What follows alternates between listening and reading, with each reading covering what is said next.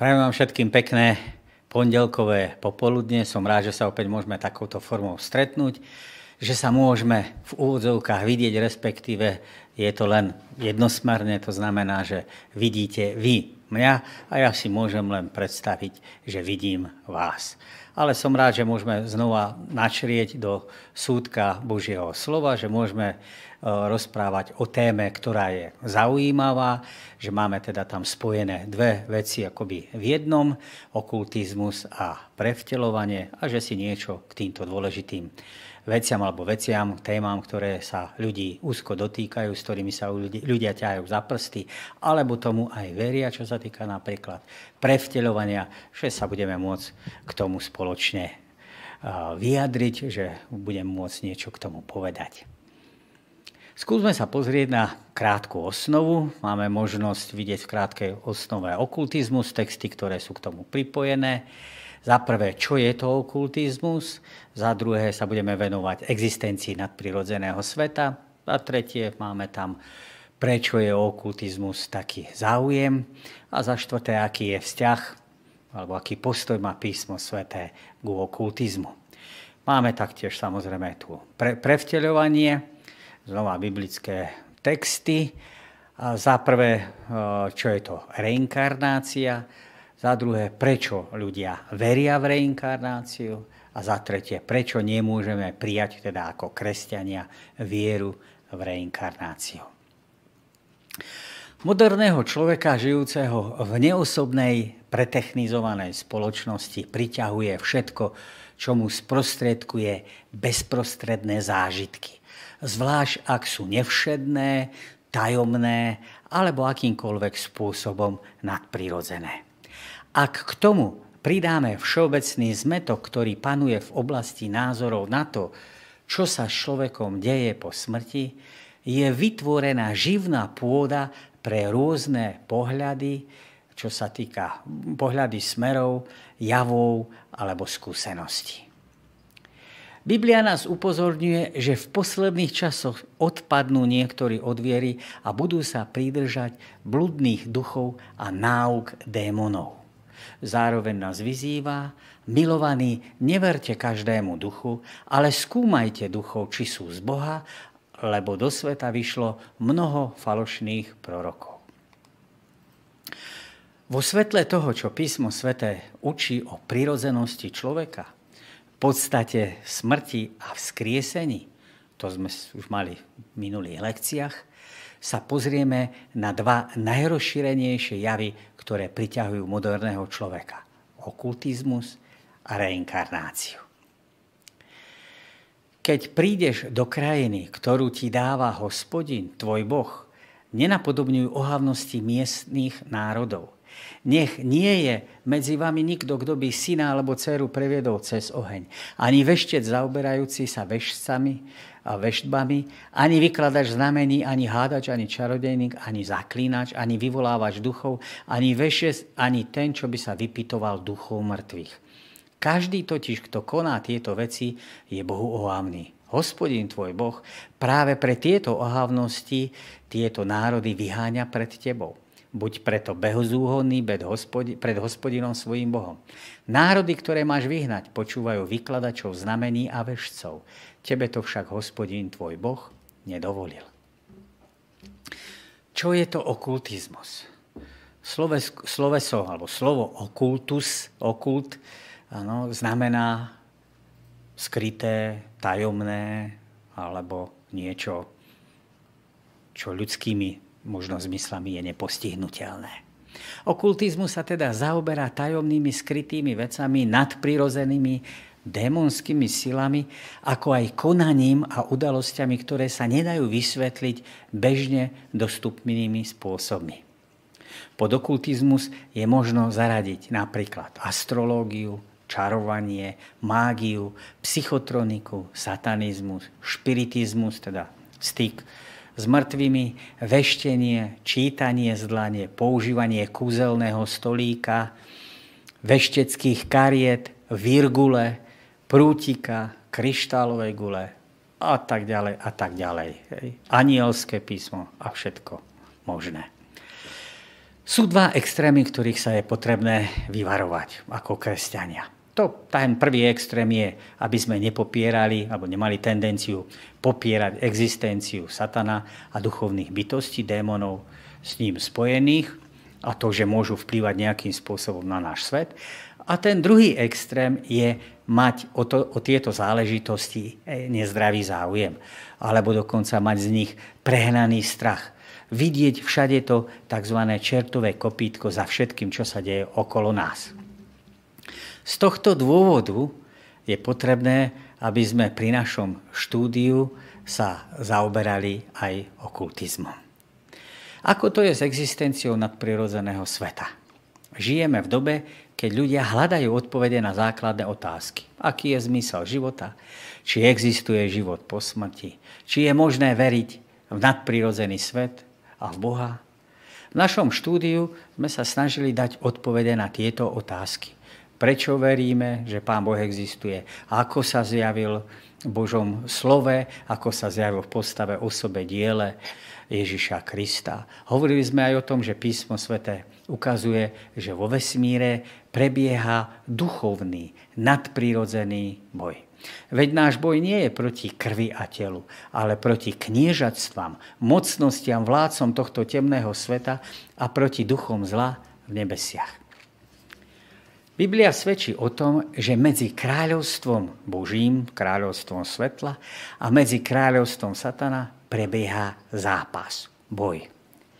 Niektorí ľudia majú tendenciu si predstavovať, tak ako to vidíme na tom slajde, satana ako chlpatú, rožkatú bytosť, chvostom teda, s, ro- s rohami, s kopitami, ktorá má vo svojich rukách bydly, smrdí sírov a dymom. Nie je div, že táto predstava pre moderného človeka vyzerá ako smiešná, absurdná a nepriateľná. Takáto bytosť by nikdy nepresvedčila značnú časť inteligentných nebeských anielov, aby sa postavili na stranu, eh, na stranu satana, teda proti Bohu, a pridali sa na jeho teda stranu. Musíme si uvedomiť, že máme dočinenia s múdrym, zrafinovaným protivníkom, ktorý nielenže majstrovsky používa svoje schopnosti, ale zneužíva aj neznalosť ľudí. Nadprirodzený svet existuje a s ním aj skutočné bytosti, ktoré žijú v inom rozmere reality. Na jednej strane sa nás Boh snaží presvedčiť, že spôsob, ktorým riadí vesmír, je výborný, je dobrý. Chce nám ukázať, že všetko, čo nám hovorí, má svoju logiku. Je to zmysluplné. Satan sa naopak snaží zviezť nás, prilákať na svoju stranu. Oklamať nás svojimi polopravdami, klamstvami a takýmto spôsobom nás zničiť. Vašim otcom je diabol a chcete plniť žiadosti svojho otca. On bol od počiatku vrahom ľudí a nestal v pravde, lebo v ňom nie je pravdy. Keď hovorí lož, hovorí z toho, čo mu je vlastné, pretože je klamár a otec lži. Boh nám však v tomto zápase všemožným spôsobom pomáha. Boží syn sa zjavil na to, aby maril diablové skutky. Odmietnú teda všetky biblické odkazy na satana, démonov či anielov s tým, že ide o niečo primitívne, nevedecké, poverčivé, tento rozmer takého pohľadu na svet, ako to dodnes niektorí robia, znamená ostať bez akejsi kotvy, ochrany. A človek sa je vydaný na pospas vrtochom a zvodom týchto nepriateľských bytostí. Aj keď treba počítať s existenciou nadprirodzeného sveta, sveta a nadprirodzených bytostí, súčasne zároveň musíme byť opatrní, aby sme všetky nevysvetlené javy nezaraďovali do kategórie nadprirodzených javov musíme pripustiť, že mnohé z toho, čo sa všeobecne vydáva za nadprirodzeno, v skutočnosti nie je iné ako trik, podvod, optický klam alebo prirodzená vec, ktorá sa dá vysvetliť fyzikálnymi alebo psychologickými prostriedkami. Prečo je o okultizmus taký záujem? S alarmujúcim rastom vplyvu okultizmu na ľudí sa nevyhnutne teda musíme spýtať. Ako je možné, že ľudia na začiatku, alebo teda na začiatku áno, 21.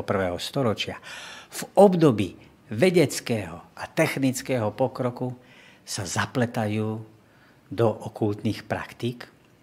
Existuje niekoľko faktorov, ktoré k tomu prispievajú. Za prvé, ten prvý faktor je odklon od základov bodov, alebo základných bodov kresťanstva. V posledných rokoch, alebo posledných desaťročí, poslednom, aspoň minulom storočí minimálne sme boli svetkami neustáleho spochybnovania základných bodov kresťanskej vierovky.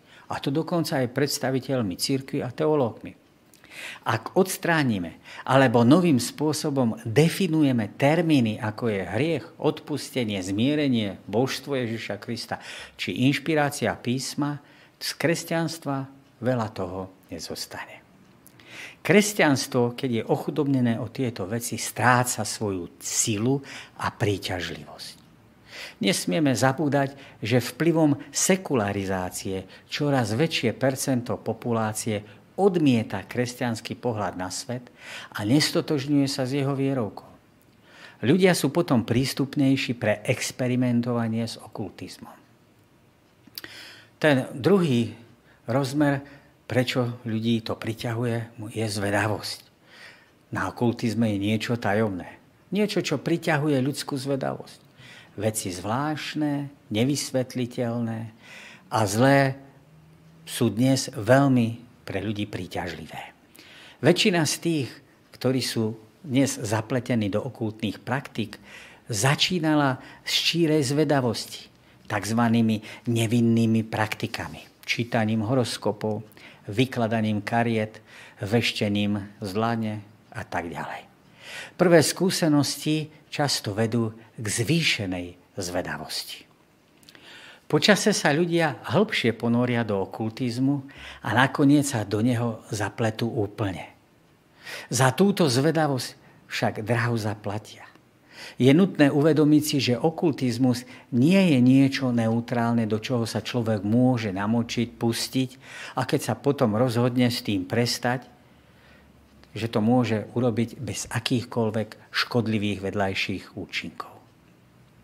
Ten tretí bod prečo to ľudí priťahuje, je, že okultizmus ponúka reálne zážitky. Každý z nás túži po určitých jasných, teda aj konečných zároveň, odpovedia, odpovedia na základné otázky života. Realita okultistických skúseností priťahuje mnohých. Astrolog vám z hviezd vyčíta vašu budúcnosť a poradí, ako investovať.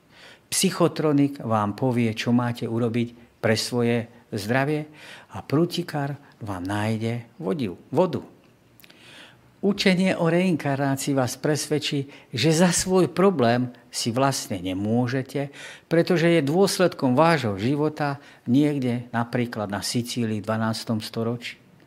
Médium, teda sprostredkovateľ, vás zase uistí, že po smrti budete na onom svete, joj, ako by bolo dobré, že tam to bude všetko v poriadku, takže sa jej vôbec tej smrti nemusíte báť. Pretože okultné praktiky odhalia človeku niečo nové, prekvapujúce, tak človek je spokojný s tým, že našiel konečnú realitu. Že nemusí už v hľadaní pravdy pokračovať. Duchovná prázdnota nie je zaplnená Bohom, ale určitou skúsenosťou, ktorá môže byť z pochybného zdroja. Dnešný sekulárny človek sa pýta, či tieto veci fungujú. Ak niečo funguje, ak okultné praktiky mu skutočne ponúkajú skutočné zážitky, je otvorený a veľmi spokojný. Štvrtý rozmer je to jedno zo znamení poslednej doby. Keď sme študovali o znameniach poslednej doby, ktoré naznačovali a ukazovali na to, že druhý príchod Ježiša Krista je blízko, tak sme si povedali, že diabol vie, že má krátky čas. A tak sa snaží do tohto vložiť všetky svoje sily, nasadiť všetky svoje jednotky. V dobe konca preto môžeme čakať, že bude pracovať s oveľa väčšou intenzitou. Samotný Ježiš nás varoval, lebo vystúpia falošní Kristovia, falošní proroci a budú robiť veľké znamenia a zázraky, aby zviedli, ak je možné, aj vyvolených. Hľa, vopred vám to hovorím. V podobnom duchu hovoril aj apoštol Pavel či apoštol Ján. Biblia a okultizmus. Biblia jednoznačne zavrhuje všetky okultné praktiky. Keď vojdeš do krajiny, ktorú ti dáva hospodin tvoj Boh, neuč sa konať podľa ohavností tajomších národov. Nech sa nenájde u teba taký, čo by syna alebo dceru prevádzal cez hoň, veštec, vykladač znamení, hádač, čarodejník, ani zaklinač, ani vyvolávač duchov, ani vedomec, ani kto by sa vypitoval mŕtvych. Lebo Bohu je ohavný každý, kto činí tieto veci. Podobne varuje aj nová zmluva. V knihe skutkov apoštolských je zaznamenané niekoľko prípadov, kedy sa apoštolovia stretli s rôznymi druhmi okultizmu. Z toho je teda jasné, že Biblia veľmi silnými a jednoznačnými slovami odsudzuje okultizmus a okultné praktiky. Rozvážny kresťan sa preto bude vystrihať okultizmu v akejkoľvek forme.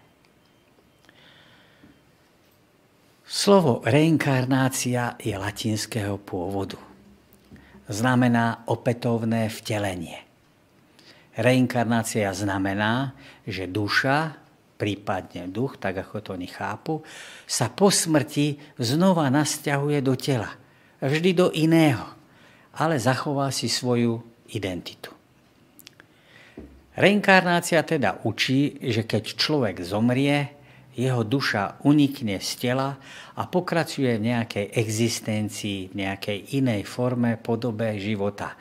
Buď v ľudskej, zvieracej, alebo v nejakej teda vyššej a nižšej od tej ľudskej. V reinkarnáciu dneska verí viac ako polovica sveta. Základom učenia o prevteľovaní je, že život človeka je daný karmou. Karma je presvedčenie, že neexistuje nezaslúžené šťastie a nezaslúžená bieda. Každý človek si sám určuje svoj osud do posledného detailu. Ak teda človek konal dobré skutky, zákonite sa rodí do dobrého tela. Ak zlé, tak do zlého tela, prípadne sa vtelí do zvieraťa, rastliny alebo minerálu. Takto to majú v hinduizme. Kresťanská forma prevteľovania učí, že ak človek v živote Krista tomto nepríjme alebo ho zavrhne, musí sa vteliť do iného človeka a musí sa opakovať toto dovtedy, až kým Krista nepríjme. To je vlastne univerzalizmus alebo myšlienka o tom, že všetci budú nakoniec spasení potom už duša ide k Bohu. Prečo ľudia veria v reinkarnáciu? Existuje niekoľko dôvodov, prečo sa viera v prevteľovanie zdá pre ľudí taká priateľná. Viera v nesmrteľnú dušu. Už veľký filozof Platón učil, že nesmrteľná duša berie na seba telo ako trest za hriech, ktorý spáchala. Duša teda musí opustiť ideálny svet a ísť do sveta materiálneho. Beda. Duša existovala prv, ako sme sa narodili, preto bude existovať aj potom, keď zomrieme. To, že sa na svete objavuje niekoľkokrát v rôznom tele, je súčasťou procesu očisťovania sa od hriechu. Viera v nesmrteľnú dušu je aj dnes nesmierne populárna a rozšírená po smrti apoštolov vnikol, vnikla vplyvom helenizmu aj do kresťanskej teológie. Ale už aj Židia v dobe, v dobe intertestamentálnom, teda v dobe medzi starým a novým zákonom, sa s touto záležitosťou, teda helenizmom a s nesmrteľnou dušou potýkali a mnohí to aj prijali. Je treba však ale pripomenúť, že mnohí kresťania, ktorí dnes veria v nesmrteľnú dušu, zavrhujú učenie o reinkarnácii. Podpora viery v reinkarnáciu sú napríklad teda údajne psychologické svedectvá minulých životov. Niektorí ľudia považujú určité psychologické javy za dôkaz predošlých životov. Veľkú popularitu u nás, obzvlášť po prevrate, si v tomto smere získali knihy od Raimunda Moodyho Život po živote alebo Život pred životom. Samozrejme, mnohí lekári spochybňujú, do akej miery sú tieto psychologické javy vedeckým dôkazom skutočnosti. Ďalší bod máme spravodlivosť v reinkarnačnom systéme. To je, prečo sa ľudia prikláňajú k reinkarnácii. Mnohým sa myšlienka totiž to, že človek má k dispozíciu niekoľko životov, páči z nasledovných dôvodov.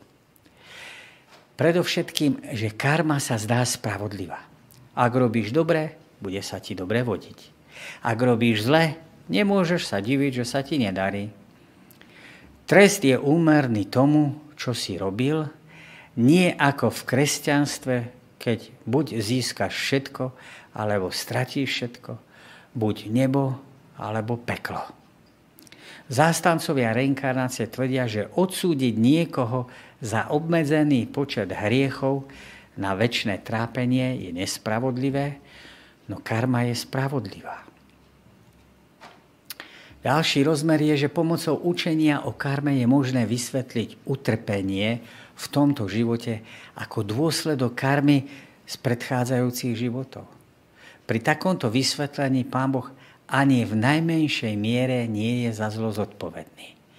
Všetko utrpenie a nespravodlivosť je vysvetliteľné ako dôsledok zlých skutkov v predchádzajúcich životoch. Jeden z najatraktívnejších aspektov reinkarnácie je, že úplne odstraňuje realitu súdu a možnosť byť odsúdený. Učenie o väčšnosti, o väčšnom horiacom pekle alebo totálnom zničení bezbožných sa mnohým zdá ako nezlučiteľné s Božím charakterom lásky. To horiace peklo áno.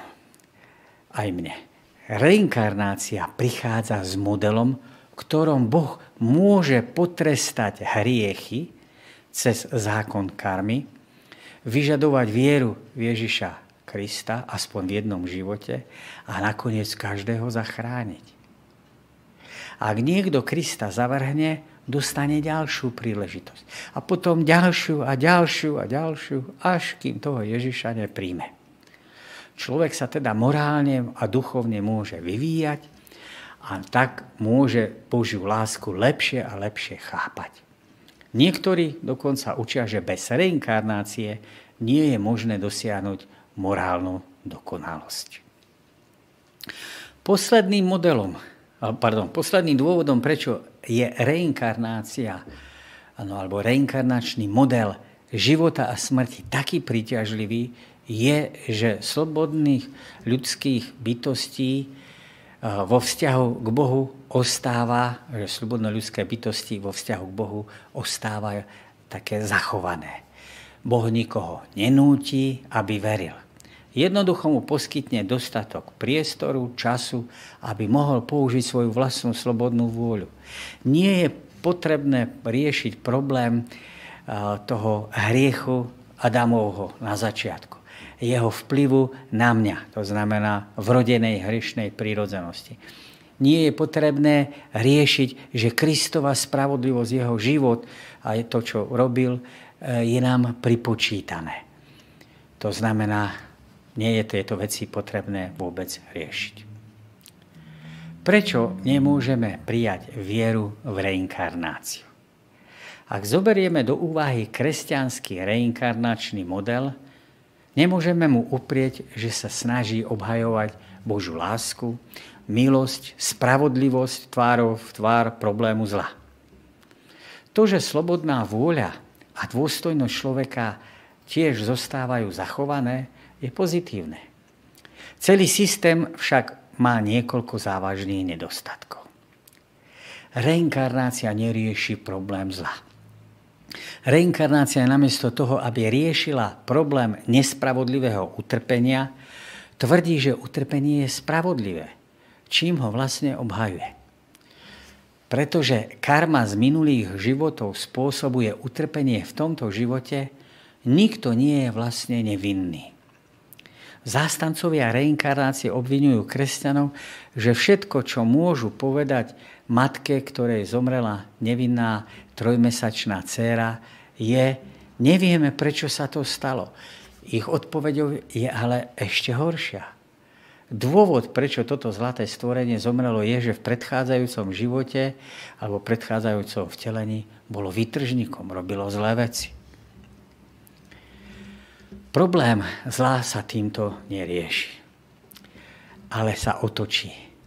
Prehliada sa, pretože sa posúva o jeden život dozadu.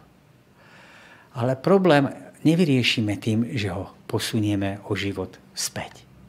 Ak utrpenie v tomto živote je dané životom predchádzajúcim, ako sa to všetko začalo? Kde to všetko začalo? Odkiaľ prišiel dlh karmy, a utrpenie do prvého života. Alebo chce karma povedať, že zlo existuje od väčšnosti? Je spravodlivé trestať malé dieťa za hriech, o ktorom nemá ani tušenie? Tým, že teda reinkarnácia posúva tieto veci dozadu a vôbec to nerieši, nemá k riešeniu celého problému odpoveď alebo nie je ani o krok k tomu bližšie. Karma nie je morálny zákon. Človek môže ľahko získať dojem, že zákony karmy to je niečo podobné ako zákony v starom, starej zmluve. Jasný, univerzálny morálny kódex, desator. Karma ale nie je morálny predpis. Je to systém trestu, ktorý však človeku nehovorí, čo má robiť. Karma je teda moc výkonná, ale chýba jej moc zákonodárna. Odkiaľ prichádzajú mravné predpisy, nad plnením ktorých karma bdie? Zistíme, že vôbec neexistuje. To, čo je mravné, je u karmy relatívne. Mravné je potom to, čo je za daných okolností výhodné. A to nás privádza k relativizmu. Lenže relativizmus je v etike neudržateľný. Ak neexistuje absolútna pravda, potom všetko zlo je relatívne. No tomu by sa potešili niektorí vo väzení alebo v base. Ak je relatívne, prečo by ho potom karma mala trestať? Reinkarnácia v konečnom dôsledku je neumánna. Videli ste niekedy obrázky zo života v Indii? Na uliciach ležia tisíce biedných, zmrzačených, trpiacich, hľadujúcich ľudí bez strechy nad hlavou. Prečo je takmer nemožné týmto ľuďom pomôcť? Pretože ak zmenšíte ich utrpenie, tak podľa hinduizmu pracujete proti zákony, zákonu karmy. Ak im teraz uľavíte, potom si to budú musieť odtrpieť v tom ďalšom živote. Pretože pôsobíte proti ich karme, pôsobíte vlastne aj proti svojej a tak si priťažujete sami sebe. A tak humanitárna či charitatívna činnosť spoločnosti, ktorá verí v reinkarnáciu, je vlastne nemožná. Reinkarnácia nezaručuje duchovný rast – Reinkarnacionalisti niekedy používajú evolučnú teóriu ako dôkaz toho, že všetko sa vyvíja k lepšiemu, k vyšším formám života. Problém je však v tom, že neexistuje dôkaz, ktorý by to potvrdil, že je to pravda, že už na úrovni, či už na úrovni biologickej alebo duchovnej. V konečnom dôsledku Učenie o reinkarnácii prináša viac problémov ako riešení. Logicky jednoducho to nestojí za to. Učenie o reinkarnácii je nebiblické. Karma to je vlastne určitá cesta spasenia. Človek si sám určuje svoj osud. Jeho dobré skutky môžu zmieriť alebo vyvážiť zlé skutky. Ak sa mu to nepodarilo, v ďalšom živote dostane novú príležitosť a v ďalšom a v ďalšom, až sa nakoniec vyriešia všetky problémy. Reinkarnácia v skutočnosti teda vedie vo svojom dôsledku k univerzalizmu, vo viere, že všetci nakoniec sa tam dostanú. Všetci tam budú spasení. Človek teda tým pádom nepotrebuje žiadnu pomoc. Žiadne spásne dielo Ježiša Krista.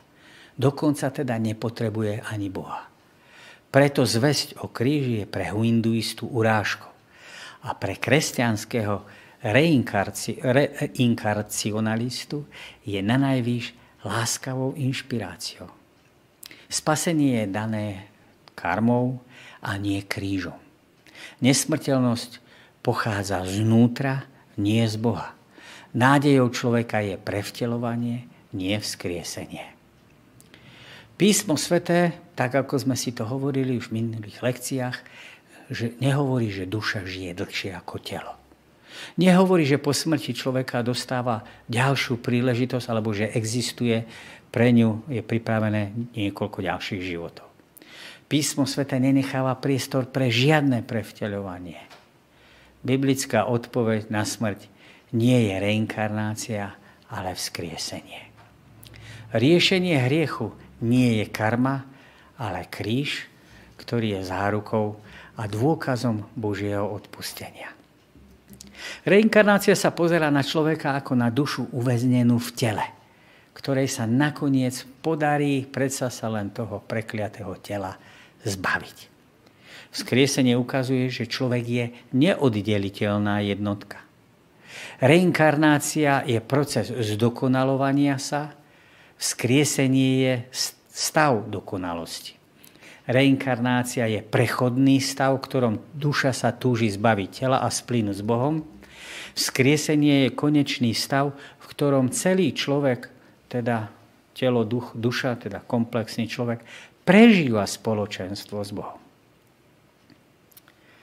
Skúsme sa pozrieť na niekoľko výkladových poznámok. Najprv k okultizmu. Človek si musí uvedomiť, že sa týmito informáciami, alebo uvedomujeme si, že týmito informáciami o svete okultizmu vystavíme niektorých ľudí praktikám a veciam, o ktorých predtým nič nevedeli. Ale nechceme to robiť preto, alebo nerobím to preto, aby sme zbudili nejakú nestravú zvedavosť. Zlo totiž to od dávna zvláštnym spôsobom ľudí priťahovalo. Preto je pre Apoštola Pavla, pre nás rada do Apoštola Pavla aktuálna aj dnes. Želám si, aby ste boli múdri na dobré ale neprístupný zlému.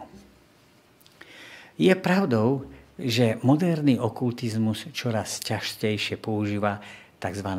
inteligentnejšie, alebo mohli by sme hovoriť o sofistikovanejších formách, ktoré pre súčasného človeka nie sú také podozrivé a majú kus v sebe kresťanstva, či dokonca vedecosti, napríklad ESP, v skratke Extrasensory Perception mimozmyslové vnímanie, reinkarnácia, uzdravovanie vierou, biela mágia alebo near-death experience, zážitky na prahu klinickej smrti, transcendentálna meditácia, psychotronika a tak ďalej. Parapsychológia dokonca sa dnes snaží dať niektorým okultným praktikám určitý punc vedeckosti. Tieto veci je možné študovať na tejto, alebo jednej z týchto univerzít, ktorú môžete vidieť, Kalifornská univerzita v Berkeley, ktorá dokonca udeluje titul bakalára mágie. Nie je pochyb o tom, že existujú rozličné silové energetické polia, zemské žiarenia, že ľudia sú týmto veciam vystavení a sú na ní vnímaví.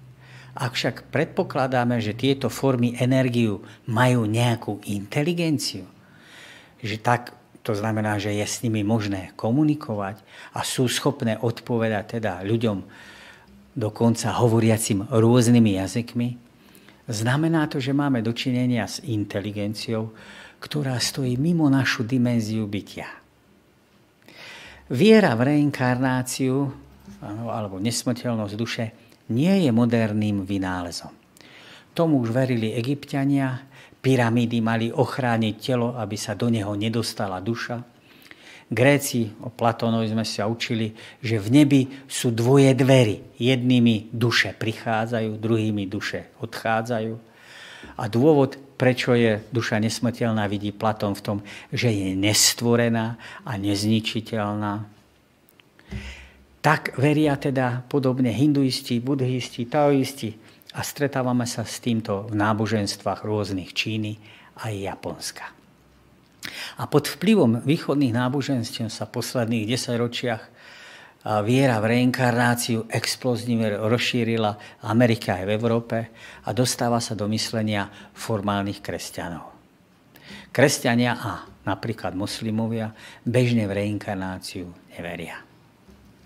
Psychologické svedectvá minulých životov Existujú dva dôrazy, také psychologické, ktoré uvádzajú v prospech viery e, v reinkarnáciu. Deja vu a hypnotická regresia.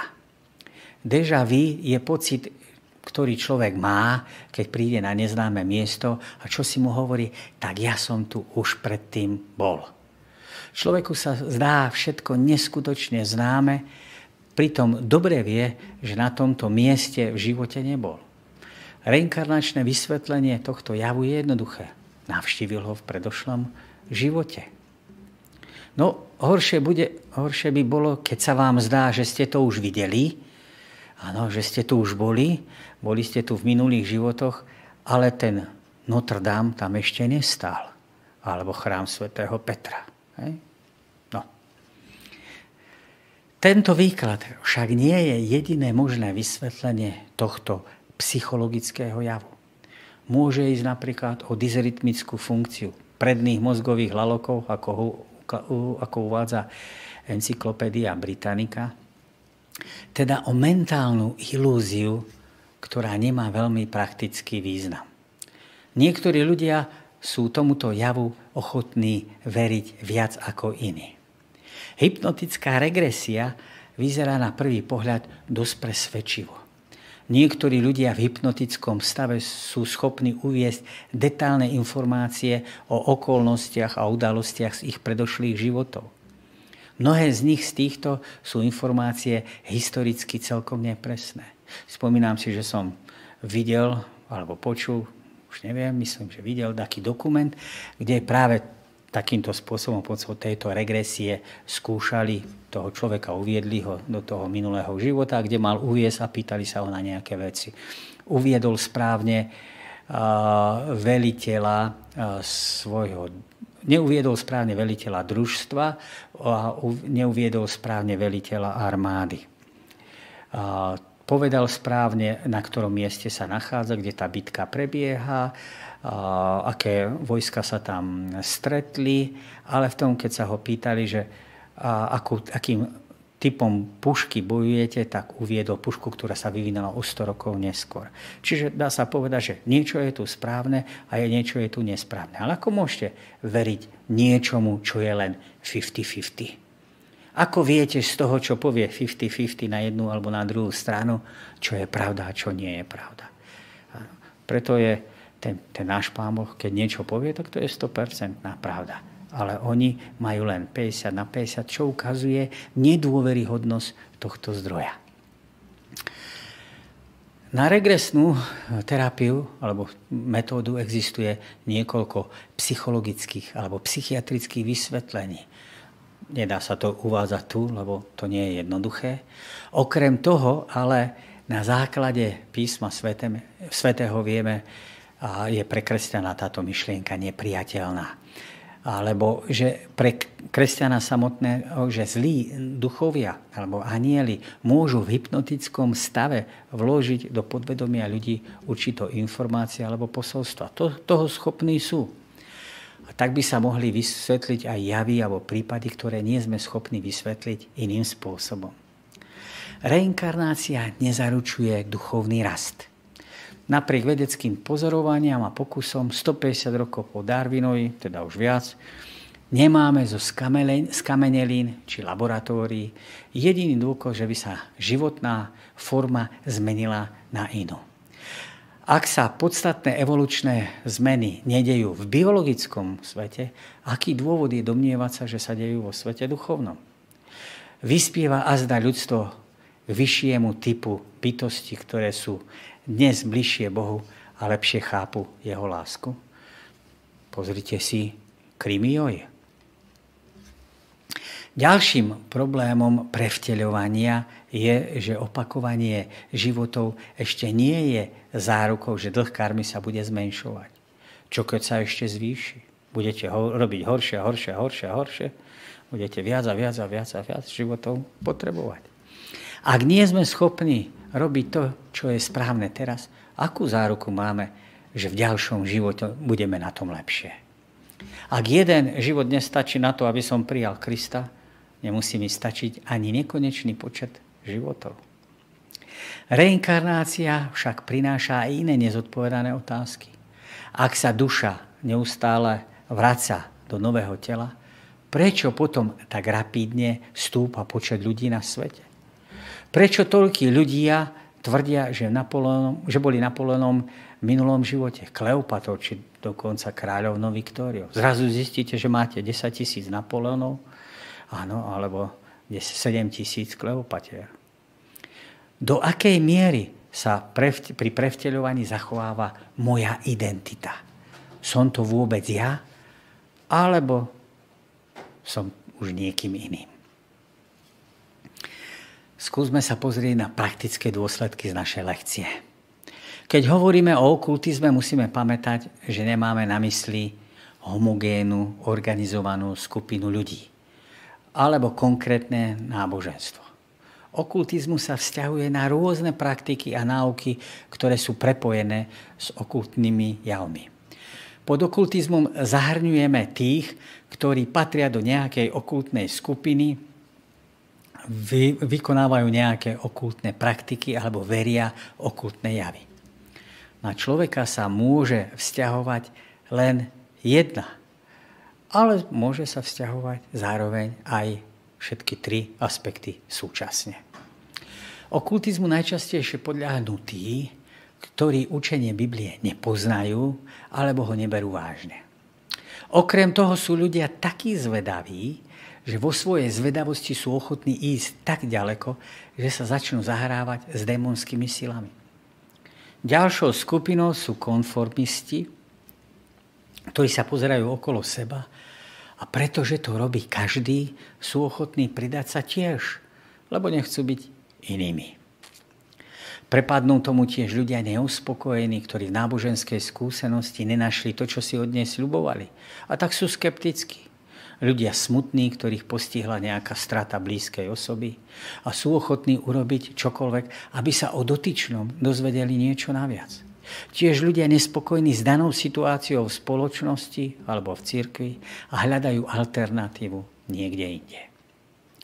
Do tejto skupiny môžeme zahrnúť ľudí, ktorí sú labilní psychicky.